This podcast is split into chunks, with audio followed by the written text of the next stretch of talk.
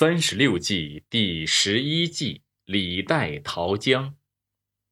赵氏孤儿。春秋时代，晋国奸臣屠岸贾和功臣赵盾有仇，为了除掉赵盾，屠岸贾就捏造罪名，打算鼓动晋景公杀了赵盾全家。晋国大将韩厥知道了这个阴谋。便急忙告诉赵盾的儿子赵朔，让他避祸。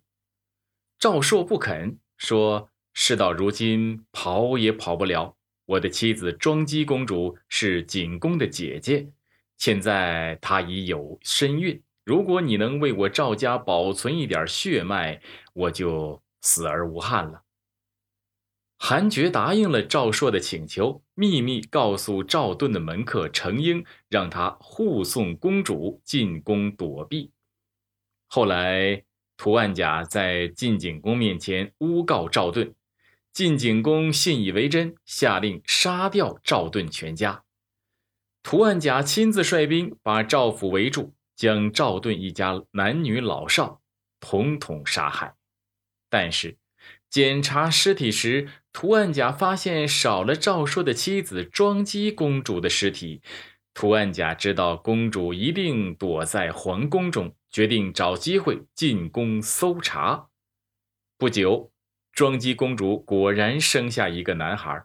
图案甲听到这个消息后，征得晋景公的同意，便立即带人进宫搜查。公主情急之下。把孩子藏在裙子里，使孩子躲过了一劫。图案甲搜不出什么，认为公主已经把孩子运出宫了，便到处悬赏缉拿。赵盾生前有一位忠实的门客，叫公孙杵臼，他与程婴商定，找一个最近出生的婴儿，冒充是赵家的婴儿，交给图案甲，以保存真正的赵氏血脉。程婴说：“我妻子刚生下一个男孩，可以代替赵家的婴儿。”公孙杵臼听后非常感动，说：“你真是大仁大义呀！你把你的儿子交给我吧，然后到图案甲那说是我窝藏了婴儿。我年纪大了，以后这个孩子就靠你照顾了。”计策安排好后。程婴就到图案甲那里告发了公孙杵臼。图案甲听后大喜，亲自率领三千士兵去捉拿公孙杵臼和婴儿。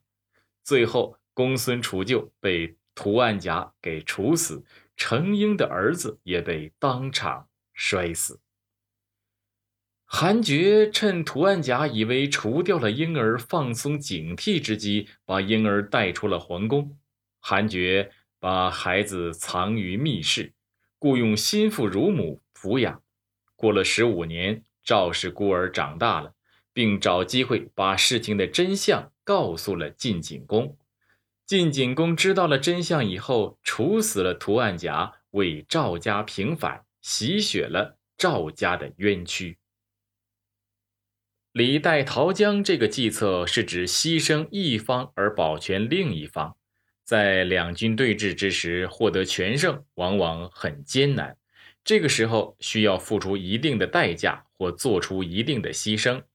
在这种情况之下，要恪守“两相利权取其重，两害相权取其轻”这样的原则，尽量牺牲局部以保全大局。